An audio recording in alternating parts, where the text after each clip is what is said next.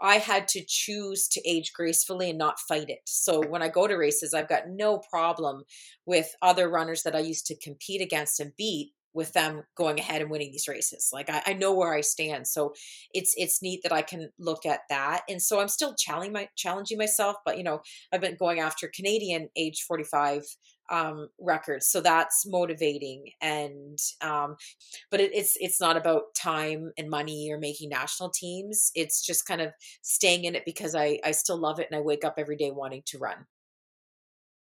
That's Krista Duchesne, Olympian and current Canadian record holder for women's 50-kilometer run on this episode of Silver is the New Gold.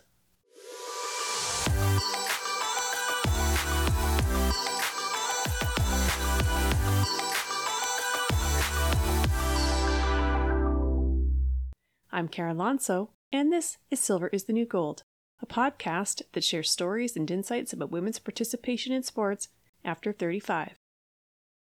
Krista Duchesne is a lifelong athlete. From an early age, she was playing many sports and showed a lot of potential in both hockey and track. She played high-level hockey until the end of her university career and then turned back to running in an effort to keep fit and because she enjoyed sports. Sounds pretty ordinary, and that's how it started out. Since she ran her first marathon in 2002, however, it was clear that she was anything but ordinary. She has a long list of achievements, including Rio 2016 Olympics and simultaneous podium finishes at the Boston Marathon in 2018, placing third overall in the women's event and first place in the women's masters event. Yet, in spite of the fact that she is undoubtedly one of the trailblazers for Canadian women's long-distance endurance running, she remains true to her roots. Sports are fun and for life. She's equally humble and inspiring. Here she is to share her story. Hi, Krista. Thank you so much for coming on the show to talk with me today. Thanks for having me. Yeah, I did a long time ago now, Big and Little Sisters, and my little sister, who is now nearly 30, so she's no longer little. She was at a conference, I think, a few weeks ago. I think you and Mandy Bujold, if I'm pronouncing that correctly, were there. She works at the Y, like for child care services. Anyway, so she recommended you for the podcast, and then I looked into it and I was like, oh my God, she's awesome. So super jazzed when you agree to come on. Right. After reading it. Yeah. I know what you're referring to. It was a little video that I did that they played for early childhood educators. Mm-hmm. Recorded it and they played it at a conference, and I was basically saying how, you know, important they were watching my kids when I was training. Right. Yeah. Yeah. So she really enjoyed that anyway. So then I started to read up on you, and I was like, oh my God, it's crazy. If you go through the website, which I went through, it was just the list is really, really long. So definitely get into some of that. But one of the things that I enjoy when I read your list of achievements is that you've been called the marathon mom. How do you feel about that moniker? Well, it made perfect sense when I was given the title at the time, because it was on Mother's Day that I ran my first marathon after having my second child, and I won it. So that was the beginning of that name, and I guess it stuck with me since. That's amazing, though. How long after, just tangent, how long after you had your second child did you get back into training to do that marathon? So I think, I have to get my phone out and look at dates and whatnot. But I think he was just over a year when I ran that year. I can't quite remember, but it's all kind of blurring together now, the kids and all the years. But, for all three of them, I returned kind of safely, just gradually got my way back to running and also cross training to just let my body, heal and recover. So I think it was about a year for him. Yeah, that's really impressive. So you're best known for your adventures an elite performance in marathon running, obviously with the name, you know, moniker of Marathon Mom. And we're mostly going to talk about that. But you were also a high performance athlete in hockey before then, right? So you were on your high school team and you competed at the OUAs, which are the Ontario University Athletics Championships with the University of Guelph. So how did you get into hockey initially, and what drew you to play competitive? Well, I still remember the day when my sister and I were tucked in bed. We shared a bed. There were 6 kids in our house, and we were the only 2 girls. And my dad asked us from the door, would we want to play hockey? And our faces just lit up. Like, I'm sure we didn't even get to sleep after a while.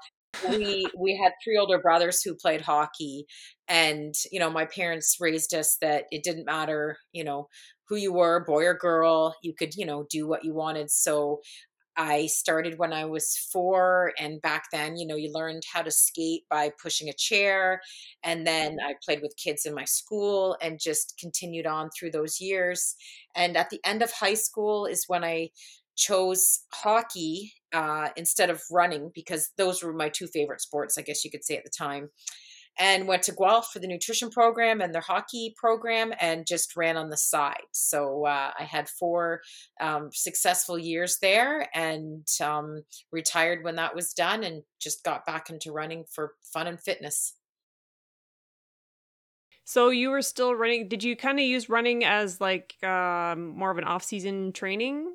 Yes. Or you just enjoyed running, yeah. Right. So I can't remember if I ran races in the summers of when I played hockey. I don't think I did, but I just used it to stay fit, right? And in my first year at Guelph, they actually called me track star because I was a walk-on. They didn't really know where I or who I was in terms of my hockey skill, but they knew I could run fast. And so I got that nickname early on. We did dryland training, getting ready for hockey, because I was like at the front of all the running workouts in the first year, you know, beating the fourth years.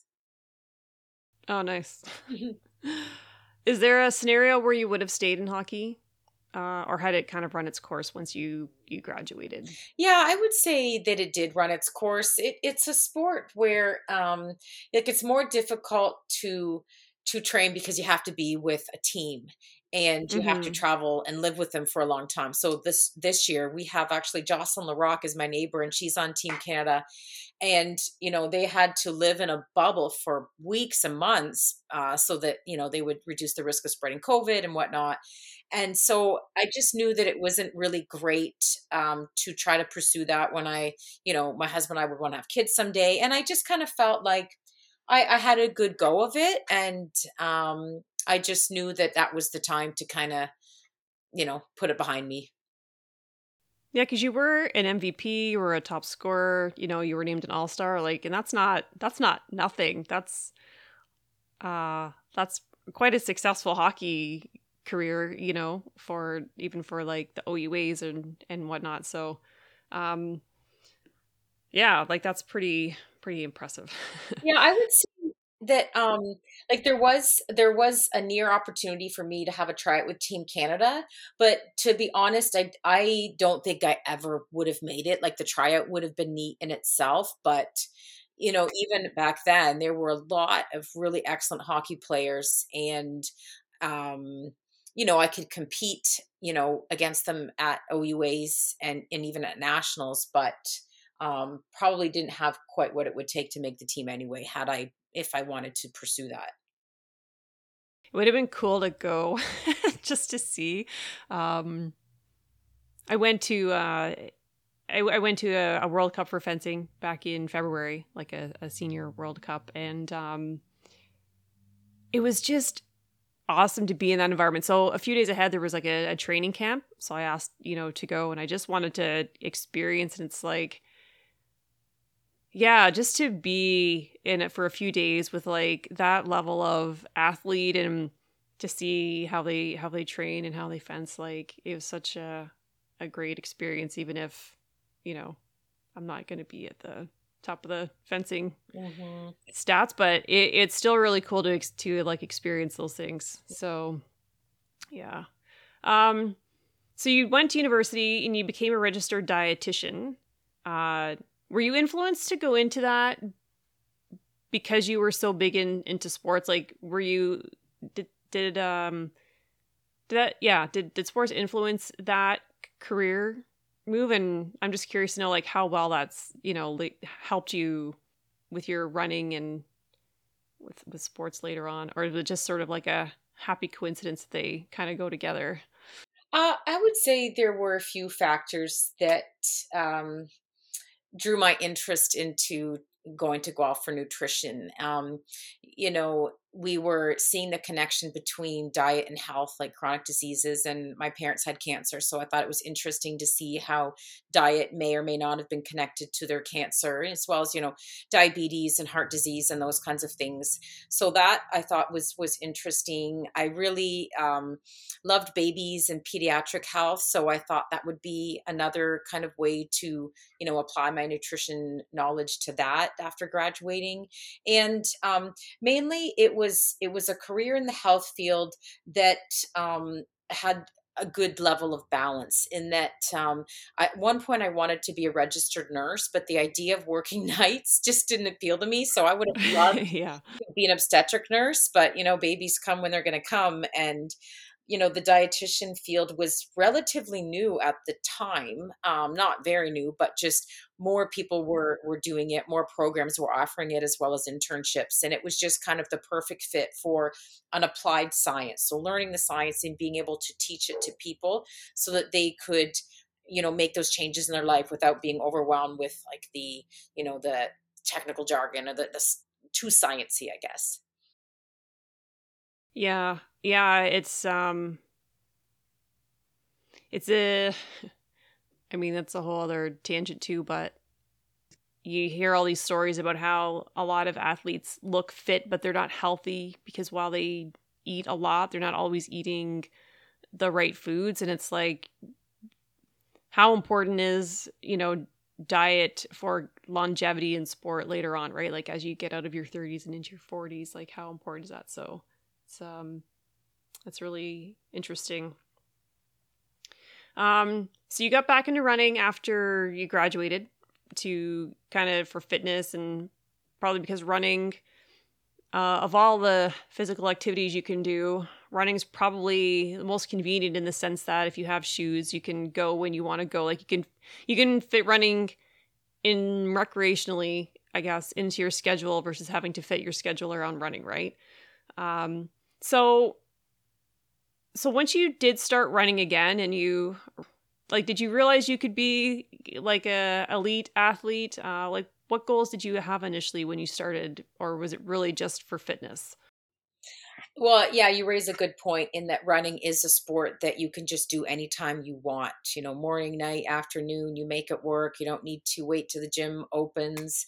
And, you know, back to the hockey, you could only go to the arena at your certain time, practice with your team. Running is more of an independent activity with, you know, less, you know, no structure. You could just build it yourself. So yeah, definitely the fitness appealed to me, just to kind of stay in shape. And then I think I just kind of started to run a little bit more every day. And I think the longest race I had done was probably a 16K road race back in Alvinston, where I grew up. It's actually the longest running road race in North America, older than Boston.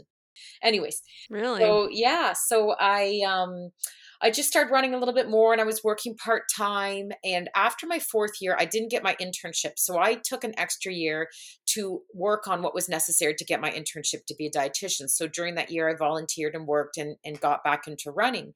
So there was one day in Guelph when I went out and I ran what I thought was about 18 kilometers. So back then, before we had Garmin's that, you know, or watches that distance and pace, I drove what I ran and thought, hey, 18 kilometers, well, marathon's 42. Why not? So that kind of just, I just kind of came up with that idea by myself, and I gave myself about a year to train. And then when I did my first marathon in 2002, I remember getting on the bus and I felt like a kindergarten student going to school for the first time. And my husband was, you know, on the sidewalk waving goodbye, and the tears are going down my face and I have no idea what I'm getting myself into.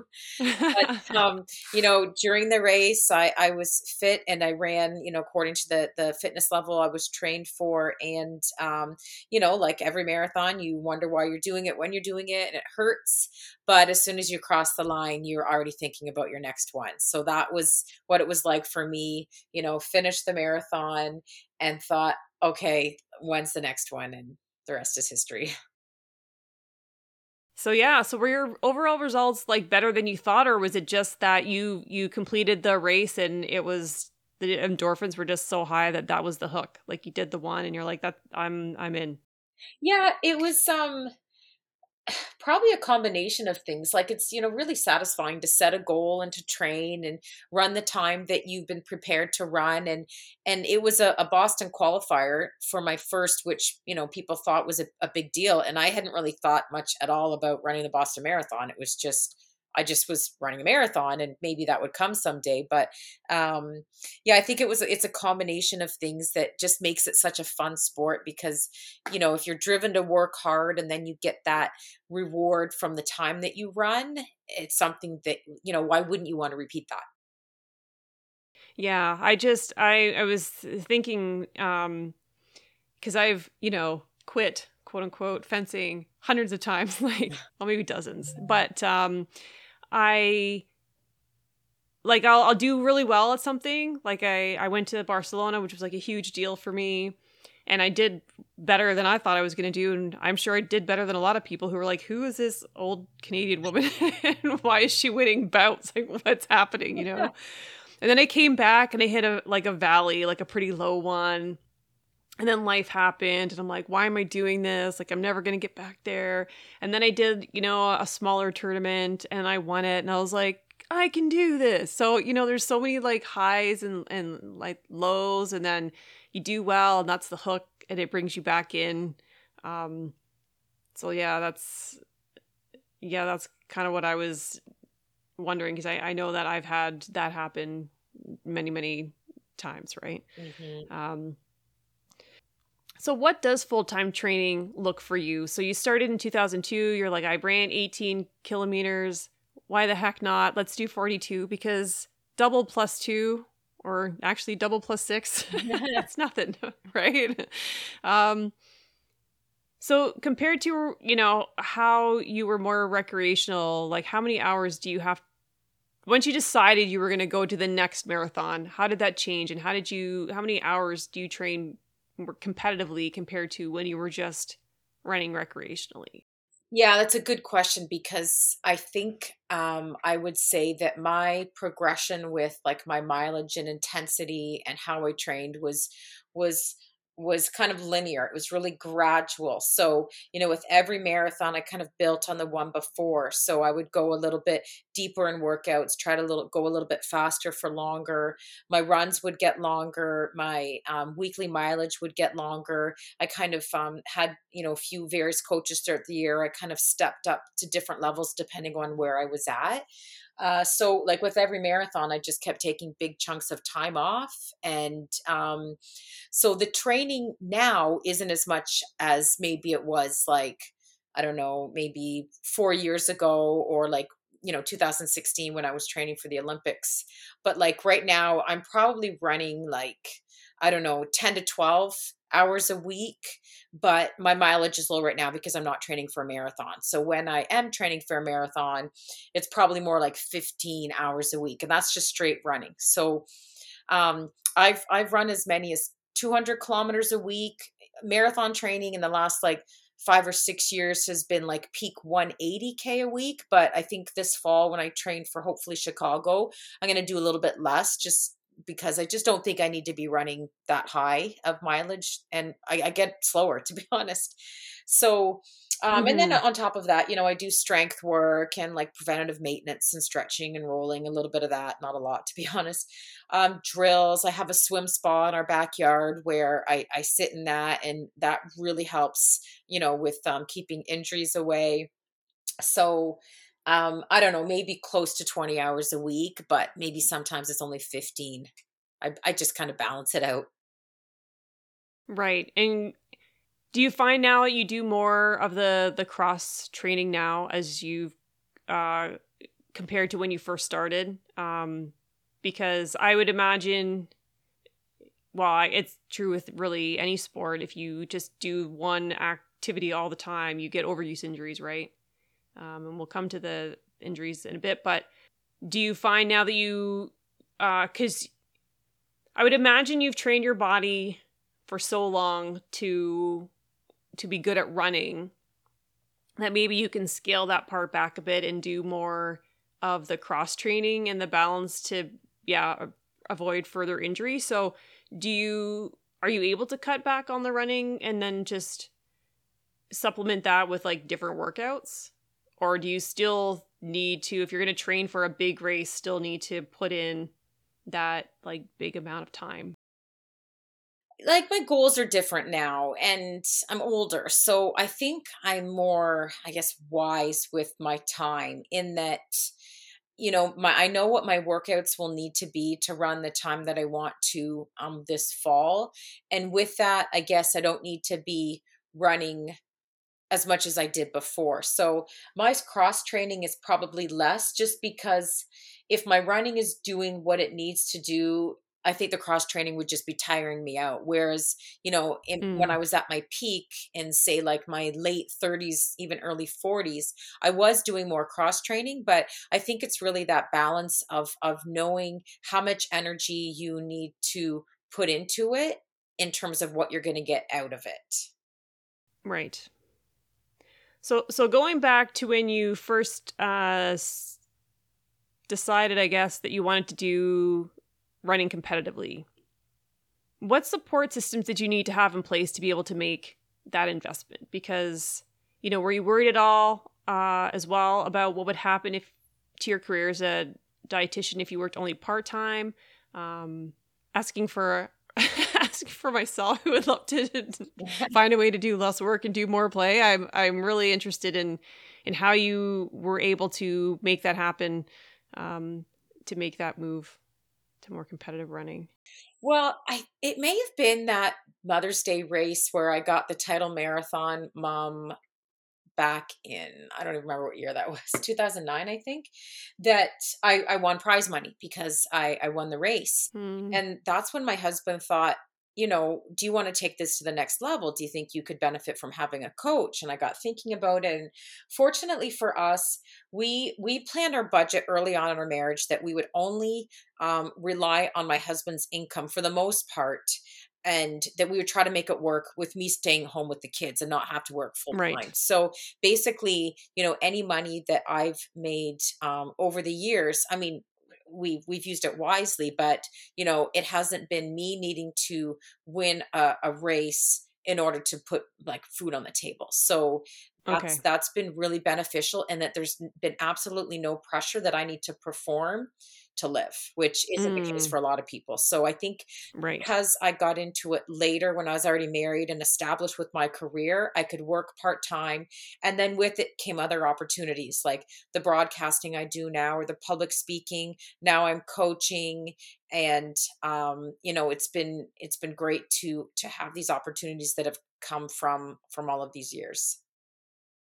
Did it help that he is or was an athlete, that he had a sense of how important being a competitive athlete could be? Like, he appreciated that part of you that enjoyed being competitive and wanting to invest in that? Yeah, I think so. Like, he played volleyball at university, so he understands life as an athlete.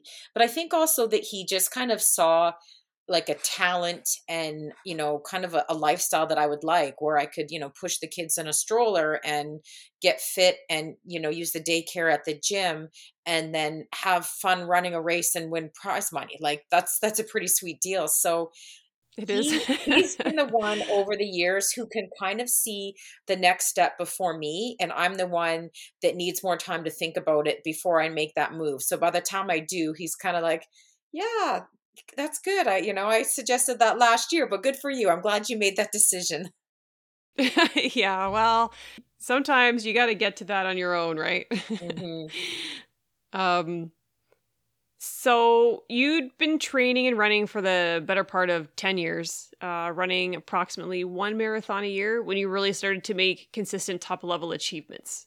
So if I go through, like, you know, if you go through your list, talk about eight to 10 years before you started being consistently, like, near the top.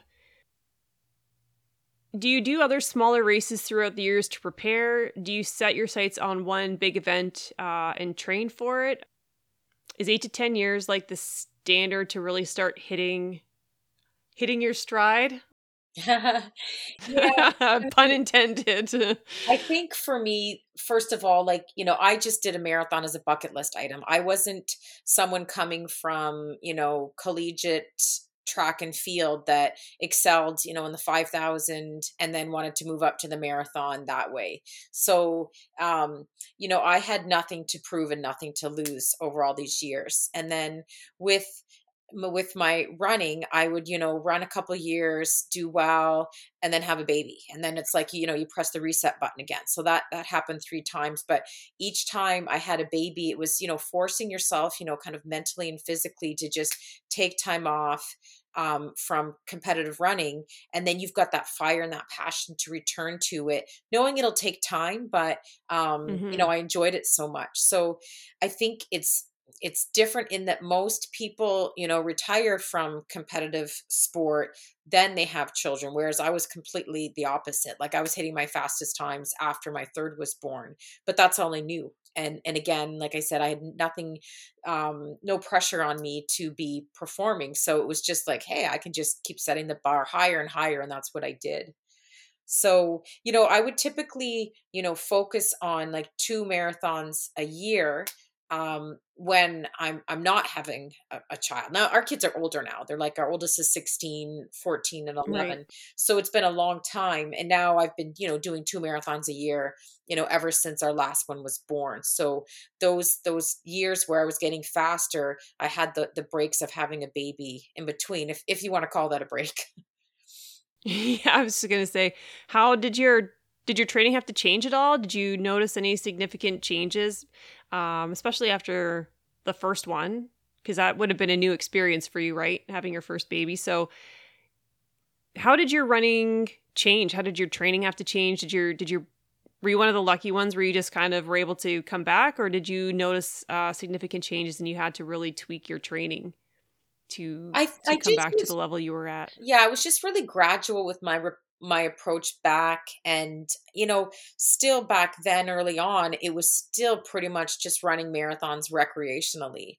So, I would approach it like I would be training for a triathlon. And I did a few actually after the first 2 were born, because that was a way for my body just to ease back into fitness. So, you know, one day I'd mm-hmm. bike or I'd swim or I'd run, as opposed to just running, you know, 6 days a week.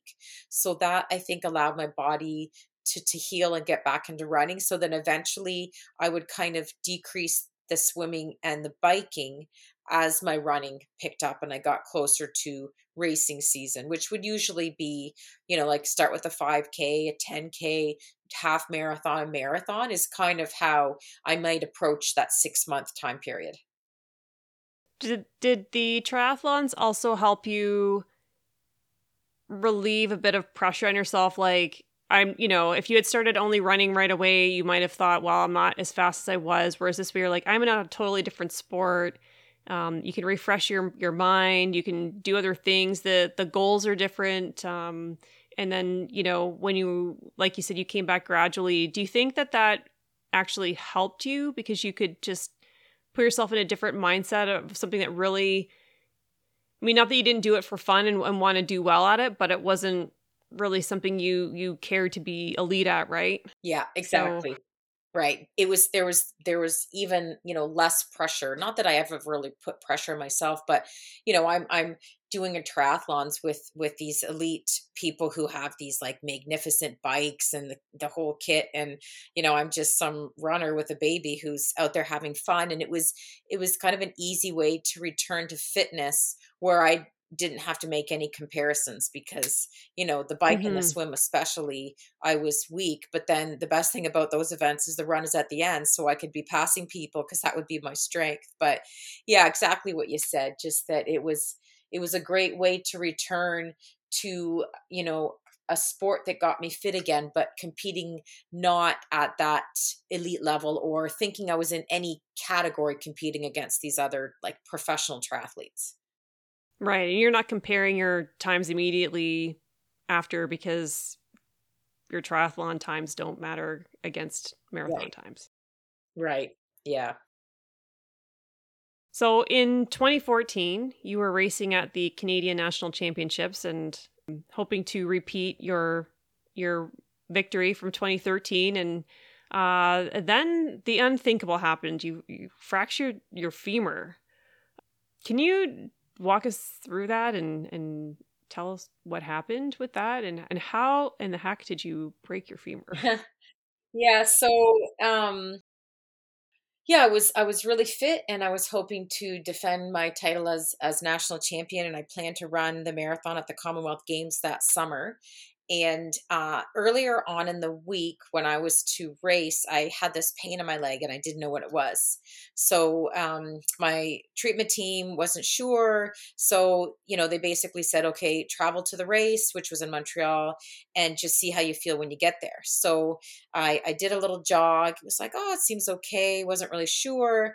And then I did the race, and I was leading for, you know, most of the race.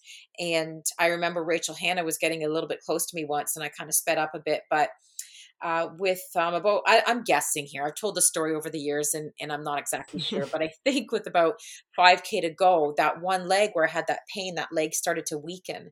And then with like maybe 500 meters to go, I couldn't put any weight on it at all. And I've done the race before, obviously. So I knew how it ended. You kind of curve. And like, as soon as you see the finish line, like, you know, it's over. So I hopped on my good leg and finished the race, and then was, you know, swept up into the arms of Alan Brooks, sent to the medical tent, and then later sent to the Montreal General Hospital, where they found out that I had fractured my femur about 80%. So a little bit more would have been really ugly. But when I was there, they sent me for a CT because of my family history. Both of my parents had cancer, and they thought it was maybe a cancerous tumor that caused the fracture. Oh my God. But then they did determine that I had a stress fracture in my femur prior to the race. And that's that pain that I had earlier on in the week. We didn't really know what it was. So basically that little crack just grew throughout the race. And then I had to have surgery that night to get, you know, a plate, 2 small screws and a large screw put in my leg to repair it. That is intense. Like, is that a common injury? I feel like having a fractured femur is pretty rare. I feel like a tibia or like your fibula, you know, that more, but a fractured femur, that seems very intense. Yeah. When I was kind of doing research on it, the only people that I found were, you know, elderly people who, you know, had osteoporosis and fell. So there weren't many stories for me to kind of relate to in terms of that. So no, not a common injury. Stress fractures, yeah. Stress fractures. I was just going to say you looked at the data and saw your own name in there. Yeah. You're the test case for people under the age of 70, right? So after that, that's pretty intense, and that's a pretty big surgery. Were you afraid of recurring injury after that? How did you build your strength and confidence to get back to racing after?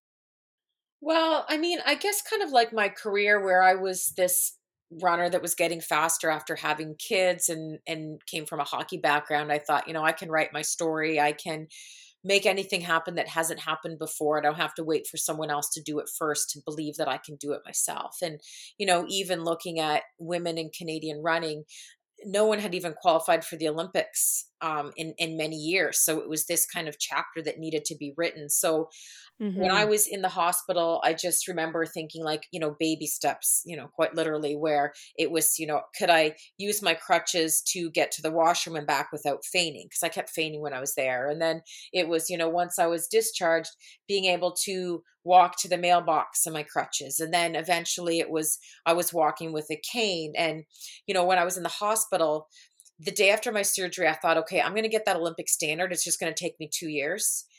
2 days after my surgery, I said, no, I'm going to do this in 1 year. So when I went from, like, you know, the crutches to the cane to the walking, and when everything was clear and healed and I got approval to start jogging, it was, you know, jogging, walking, running, walking, eventually getting up to, you know, 1 kilometer at race pace. And then it was 11 and a half months after that I got the Olympic standard for Rio, and I was the first person in 20 years. But it was, again, just building really slowly, trusting that I could get back to that fitness and what was required, but there was never any guarantee. It's not really that slow though. I mean, you're talking about a big, you know, relatively scary fracture. And then within 11 months, you are running your second fastest race and qualifying for the Olympics. So I feel like that's actually a very fast recovery. I mean, you think about if you had been casted, right? A cast is 6 weeks. And then you think, okay, well, there's muscular atrophy after that. So building that back would take... So 11 months is not... Maybe it's slow for you. I don't think it's that slow. I think that is a amazingly fast recovery after an injury like that. And to just be like, yep, well, I have this giant stress fracture, and yeah, I'm going to try and get to the Olympics. And so you did qualify for the Olympics, which is amazing. You were the first Canadian to qualify in how many years? Well, it was 20 years. And then Lainey Marchant, she got her standard right after that. And we were both named team for the marathon, but we were the only two women. There wasn't a vacant spot, but we were the first two women to compete in 20 years. That's amazing. How did that feel? It was really special, especially for Lainey and I, because the year before we competed at the World Championships in Russia, and there was a heat wave, and the race was at 2 p.m, and it was really ugly for both of us. And we had run in Rotterdam in 2012, and we appealed trying to get onto the team for the 2012 Olympics because we felt that there should have been two standards for the marathon like there were for the other events. So anyways, we didn't make the team then, but I think it just kind of, we certainly made a name for ourselves in the, you know, running community for Canadians. And not that we didn't have a chip on our shoulder. Like, I just wanted to keep running and pushing myself and being the best I could be. But it was pretty neat, you know, for people to see our story and to know, you know, that we had a rough time in 2013. And in 2012, when we went over to Rotterdam to run the race, I remember being at the pacing meeting ahead of the race. And, you know, the guy that was assigning pacers to the times kind of looked up at us like, really, you want to run, you know, low 2:30 to try to make it to the Olympics, knowing, you know, I had 3 kids, and the last time I had run a marathon was 2:39, and I think Lainey's was even slower. But, you know, we both ran like 2:32 low. I think Lainey was 2:31 high, but I think it, you know, it kind of paved the way for younger women to see that it could be done, and that, you know, now we're going to see that spot filled, all 3 spots for, you know, worlds and upcoming Olympic Games. Did your injury help you? I kind of want to go down this injury path because I have a little bit, and then we'll come back to the Olympics and the Boston Marathon. But did the injury help you become better attuned to your body? Like, do you now notice the small tweaks as you run, and can you compensate on the fly to kind of avoid injury? Because you are getting faster. So it, you know, like, in spite of the fact that it was a fracture of a very large, important, you know, leg bone, you are getting faster, and your times are only getting better, and you're competing high, you know, and placing high in open fields, and you're topping masters events. So how is that actually, has it been able to almost help you, like, read your body better and adjust better to avoid injury so that you can continue training at the level you want to train at to do these events? Well, it's interesting because after we realized why I had the stress fracture, which was I had relative energy deficiency in sport. So basically I was, overtraining, underfueling, and, I'm a dietitian. So it was difficult for me to say, listen to your body, because when I was training and I was underfueling, thinking, okay, it's good to be lean. And this is could be a whole podcast in itself talking about reds. But I kind of felt like I couldn't say that anymore because there were times that I didn't listen to my body and I made mistakes, but now I can share my story and, Rachel Hanna has had it and many other people, share their story about that to help prevent it in others. So it took a while to kind of get through that process, but I think that, I've been at it for so many years that I can kind of look back on those mistakes and what I've learned, and it can only make me better moving forward, I guess. In terms of I'd never had a stress fracture before now, and I did have two after, one in each foot, which I think was kind of still a result of that underfueling. But I stopped running immediately. So I actually went out to Edmonton to run a half marathon in 2015, and I had this pain in my foot, and it was like automatic in my head. I'm like, this isn't good. I knew it was similar to kind of that feeling that I had in my leg where it was like, this is different. Right. I can't massage this. I can't stretch this. This is unreachable. So I didn't even start the race. I went all the way out to Edmonton, stayed with my really good friend, Mary Davies. She ran well and, boarded the plane like in tears on my way back. And sure enough, it was confirmed that I had a stress fracture in my foot. Now, the good thing with bone injuries is they heal. It's black and white. Let it heal. Leave it alone. You can do some light cross training if it's not going to take away from the healing. And then again in 2017, but I think that was, I just had kind of too many races in a row. So again, when I had that feeling in my foot, I didn't even go for testing. I just knew what it was and I just completely shut down my season. So I think I learned in that sense, in that I knew what a stress fracture was and I knew, okay, it's over. When you have a stress fracture, you need to call it quits, let it heal and begin again. And so I'd love to talk about breads and all that stuff. I've been listening to some podcasts and, of course, Mary Kane and the whole Nike Oregon project that is been in the media. And a lot of that is, really bad in terms of how they were told that they were fat and that you didn't need to eat. And I can't imagine how you can tell someone to not eat enough food. Like you have to have weight to like move your, but anyway, so that's, yeah. It's really interesting. I know I'm a low energy person just in general most of the time. So I struggle with like, how much do I eat? How much do I work out in a day? How much is too much? And balancing all the life stress, right? Like for me, it's work or like the crazy long commute to go and do training. For you, it might just be having to be in all the places that your kids need to be at.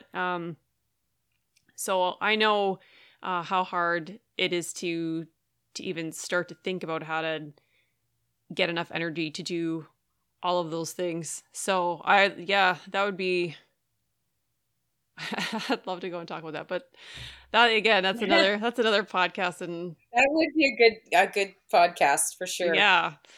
So I'm sure that, the injury was somewhat disappointing. And like you said, you had that other stress fracture later on. And that's a bit disappointing too, especially when you spend the time and the money to like go to those events and then either not be able to start or not be able to finish. And so in between all of the huge accomplishments you've had, you've also had some disappointments.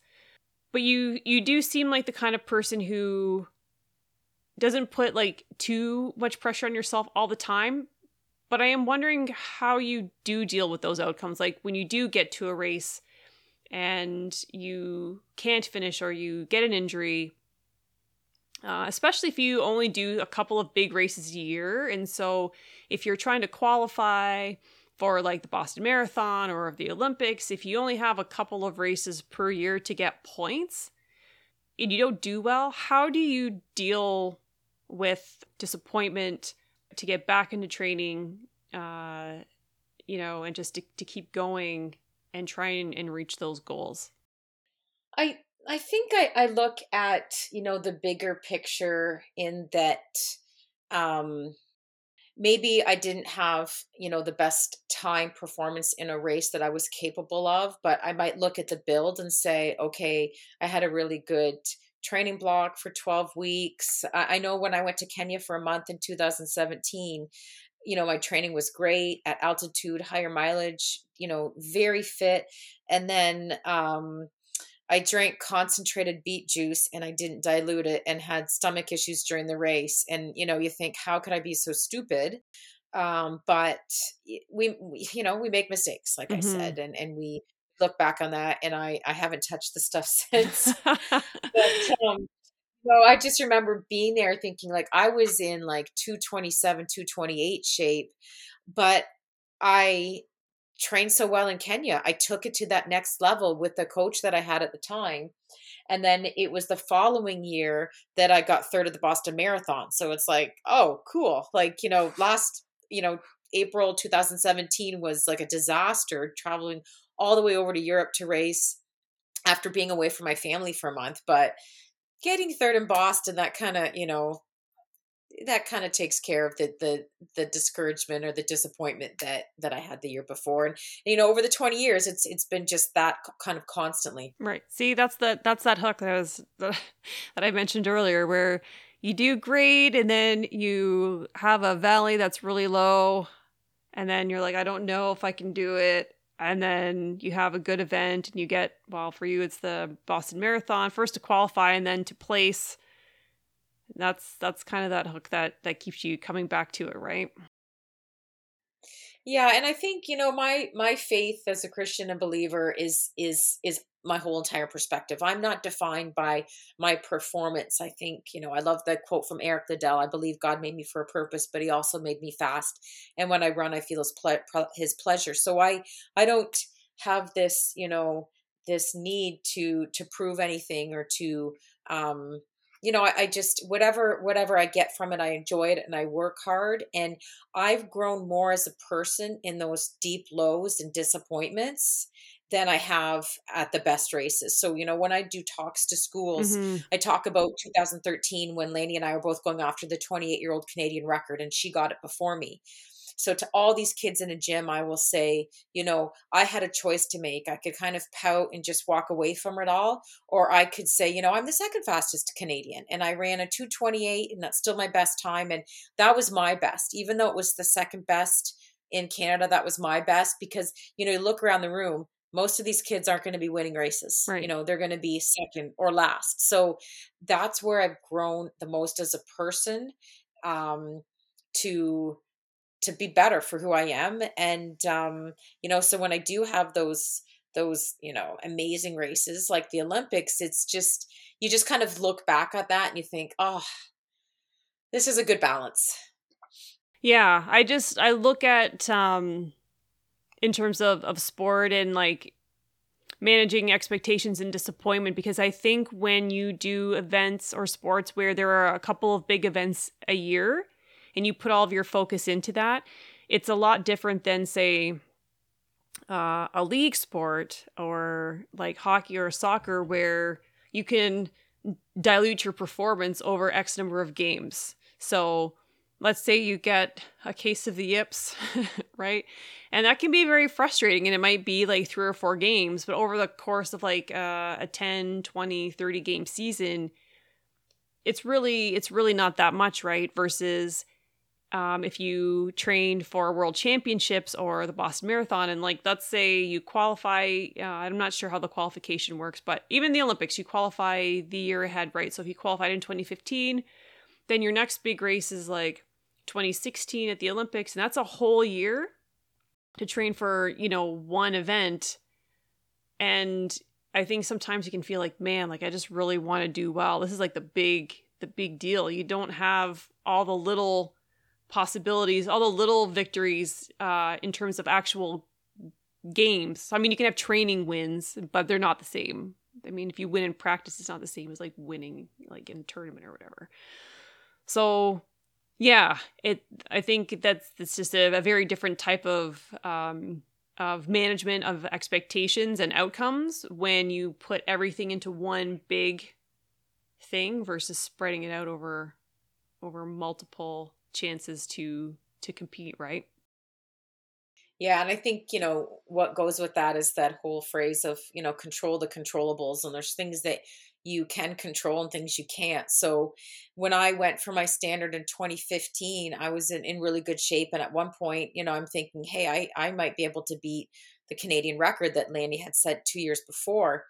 But then it was a little bit windy in the second half, and I made a choice. I'm like, I'm not gambling and risking losing my Olympic standard to go after the Canadian and then maybe lose both. Mm-hmm. So I just like settled in and stayed at that pace that worked for me that day to guarantee my spot in the Olympic team. Because, you know, yeah, you've got one day, and, you know, with a marathon, you can't just hop from weekend to weekend and just kind of try over again, because you know, there's so much recovery that comes after marathon. So you mentioned the Boston Marathon, which I think is the marathon that everybody knows. And you placed third overall and first in the Masters category. So big, big day for you. How were the Olympics and the Boston Marathon experiences different for you? And which one, if either, was more important in terms of achieving your goals and expectations? I mean, I guess I'd have to pick the Olympics in terms of that, because I was pretty, you know, specific with my training and, you know, wanted to do well, especially after my bad experience with the heat at the World Championships in 2013. I really prepared in the heat and humidity here, so that when I got to Rio, I would do well, and I did. So I think I was ranked about 70th going in and moved my way down to about 35th overall. So I was really happy, you know, that I was just gaining spots, and my family was there. So my husband, kids, my coach at the time, 3 siblings.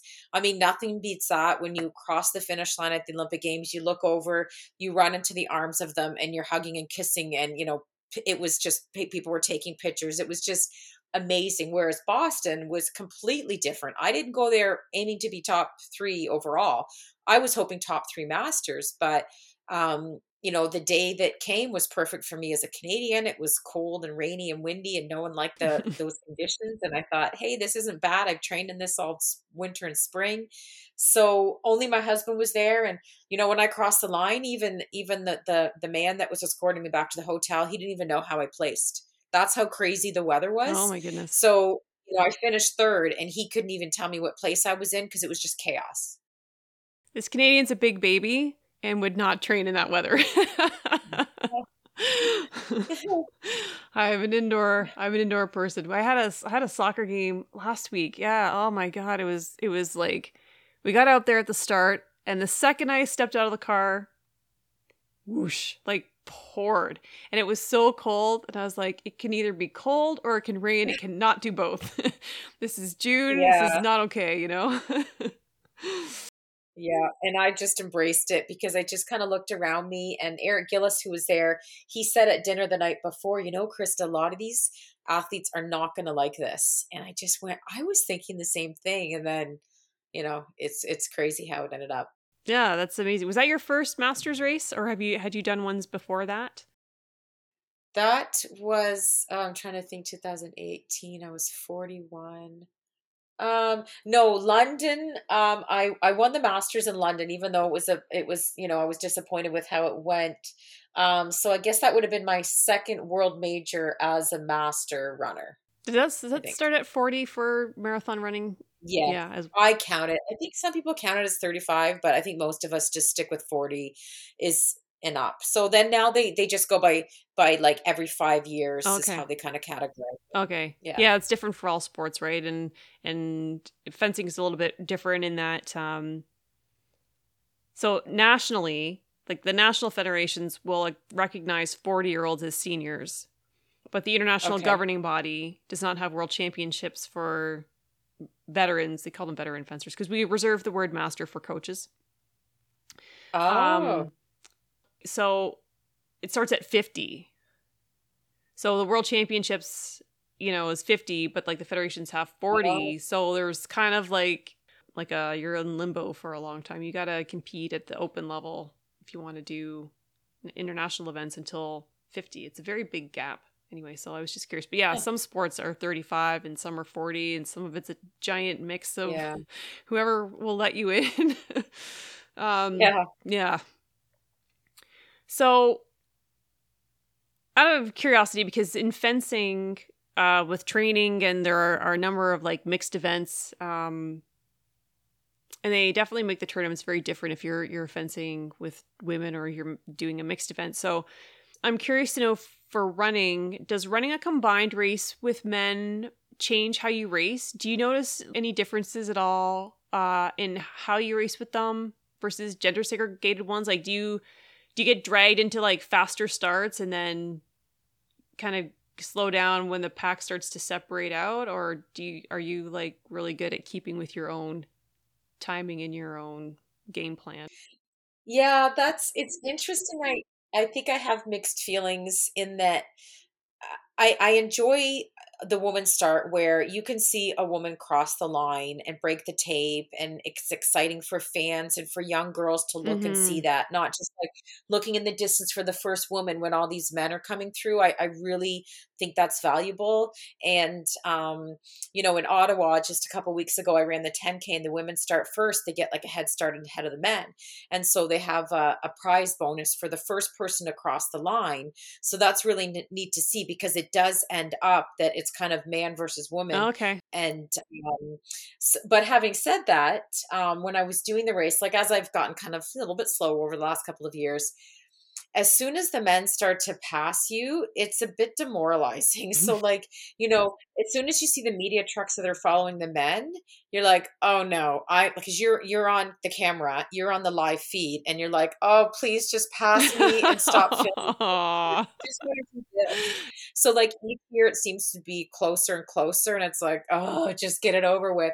And then like you have all these men passing you, and they're going so fast because they've caught up to you and they're going faster to pass you. You haven't started at the same time. It's not like you're, you know, kind of cat and mouse back and forth. Yeah. So like, oh, there's another guy. Oh, there's another guy. But in that race, it was about like near the end, a woman kind of caught up and was passing me, and I actually picked it up and passed her and finished ahead of her. So, you know, that just kind of goes to show that you do race within yourself and your capability when you're training with people and racing with people that are the same. Right. So, you know, other women that we were kind of doing the cat and mouse thing, but, so yeah, I think that there's, you know, kind of two ways to look at that, or different ways that I feel about it. Are there enough women that race at the master's level that's not a situation you need to be in, too often? Like you'll be able to have master's level women's only events, or how does that shape up, you know, going forward in terms of masters events? Or do you think there's more opportunity for mixed starts? Well, like I think when it comes to masters running, you know, our masters runners are doing really well for females. You know, Sasha Golish, Natasha Wodak, Emily Setlack, Melindy Elmore, they're all 40 up and they're all, you know, running really well. So when I run against them, I don't even think I'm competing against them. However, you know, when I get on the line, I look back, I'm like, I'm competing against like the Krista Duchesne of 15 years ago. Right. So then I, you know, these women that are in their earliest 20s, that's kind of neat because then there's always someone to compete against, but I'm pretty realistic to know where I stand in terms of where I should finish. So, that's kind of where I see myself in terms of whom I'm competing with, because like I said, the masters Canadian runners are really fast, and I'm 5 years older than them, right? I'm 45. I'm not just 40. Yeah. Oh, I know the difference between 45 and 40. I feel it all the time. But I guess, you know, especially with running, where all of your races are timed, How do you manage your expectations and goals going into the Masters events? Because you actually, you know, unlike, you know, soccer or fencing where it's like, or hockey where it's like game to game, I got X number of goals. And there's so many factors that go into like, and fencing is very like, for example, all bouts end at like five points. And indicators change, you know, plus minuses change day to day, bout to bout. Like there's no really, it's not so in your face, like this is what my time was 10 years ago. Here's what it is now. And you can actually see your progress, whether it's mostly forward progress or mostly level progress or a decline. So as you get older, how do you manage your expectations and how do you be kind to yourself and recognize, have you done enough in running in terms of reaching? I don't know how you can really go beyond getting to the Olympics and placing at, you know, one of the most well-known marathons in the world, but how do you manage that going forward when you have so much data to show you that you're changing? I think like the Olympics was in, at my mind at the time, the peak. So it was like anything after that is a bonus. So then I got third in Boston. It's like, oh, this is pretty neat. Mm-hmm. I guess I still have that outlook or that mentality that anything can happen. At the same time, I'm realistic about, you know, my goals and my times, right? Like I know I'm not going to run a personal best anymore, but I had to choose to age gracefully and not fight it. So when I go to races, I've got no problem with other runners that I used to compete against and beat with them going ahead and winning these races. Like I know where I stand. So it's neat that I can look at that. And so I'm still challenging myself, but you know, I've been going after Canadian age 45 records. So that's motivating. And, mm-hmm. You know, I want to finish the world majors. So that's a motivating factor for me as well. But it's not about time and money or making national teams. It's just kind of staying in it because I still love it. And I wake up every day wanting to run. So going forward from here, you're just going to keep trying to own records as you get through to each different age group to the best that you can. That seems like a pretty good goal. It seemed, you know, there's always a record that you can aim for, even if it wasn't the same as it was at 35. You know, you can still look, oh, hey, there's like a 40-year-old record that doesn't have my name on it, or there's a 45-year-old or a 50-year-old. That does sort of feel like there's something to always go after, which is kind of nice. Yeah, for sure. And, you know, you look at people who are, you know, still running like well into their 70s and, hey, I want to be like that. I just, you know, I love the sport. I don't need to ever announce any retirement because I didn't ever announce a debut because I was just a recreational athlete. So, yeah, I think that has a lot to do with it.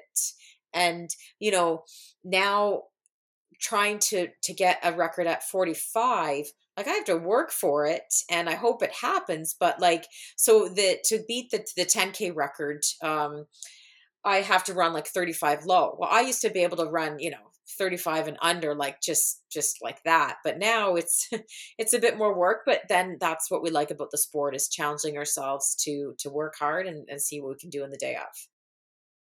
Awesome. That's amazing.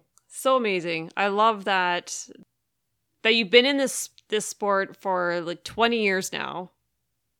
You've been to Olympics, you've been to World Championships, you've been to some of the biggest marathons, and you still have this like competitive fire, right? Like that's a long time. That is longevity right there, to be in a sport for that long and still have, you know, records to aim for and times to beat.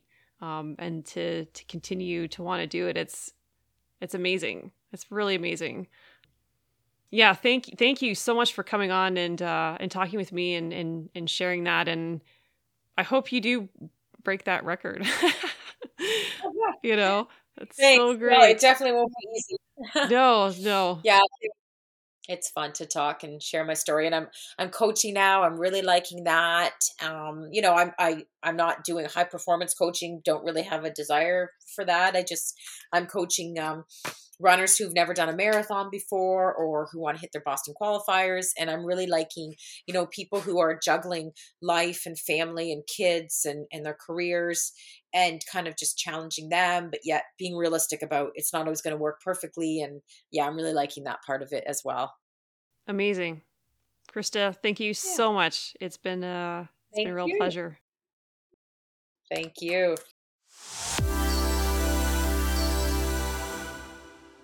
I hope you enjoyed this episode. For show notes, go to silvergoldwomen.com/episode-17. Follow this podcast on Facebook and Twitter at Silver Gold Women. For more episodes, subscribe to this podcast on Apple, Google, Spotify, or Stitcher, or wherever you get your podcasts. Please rate, review, and share it too. Music for this podcast was crafted by the extremely talented Outwild. He knows what I like. Every time I hear these beats, I dance in my seat. If you like his music, you can listen to him on SoundCloud at It's Outwild. Follow him on Facebook, Instagram, and Twitter at It's Outwild. Shout out goes to Amy for suggesting a reach out to Krista. This episode was made in huge part because of you. Until next time, play hard, play smart.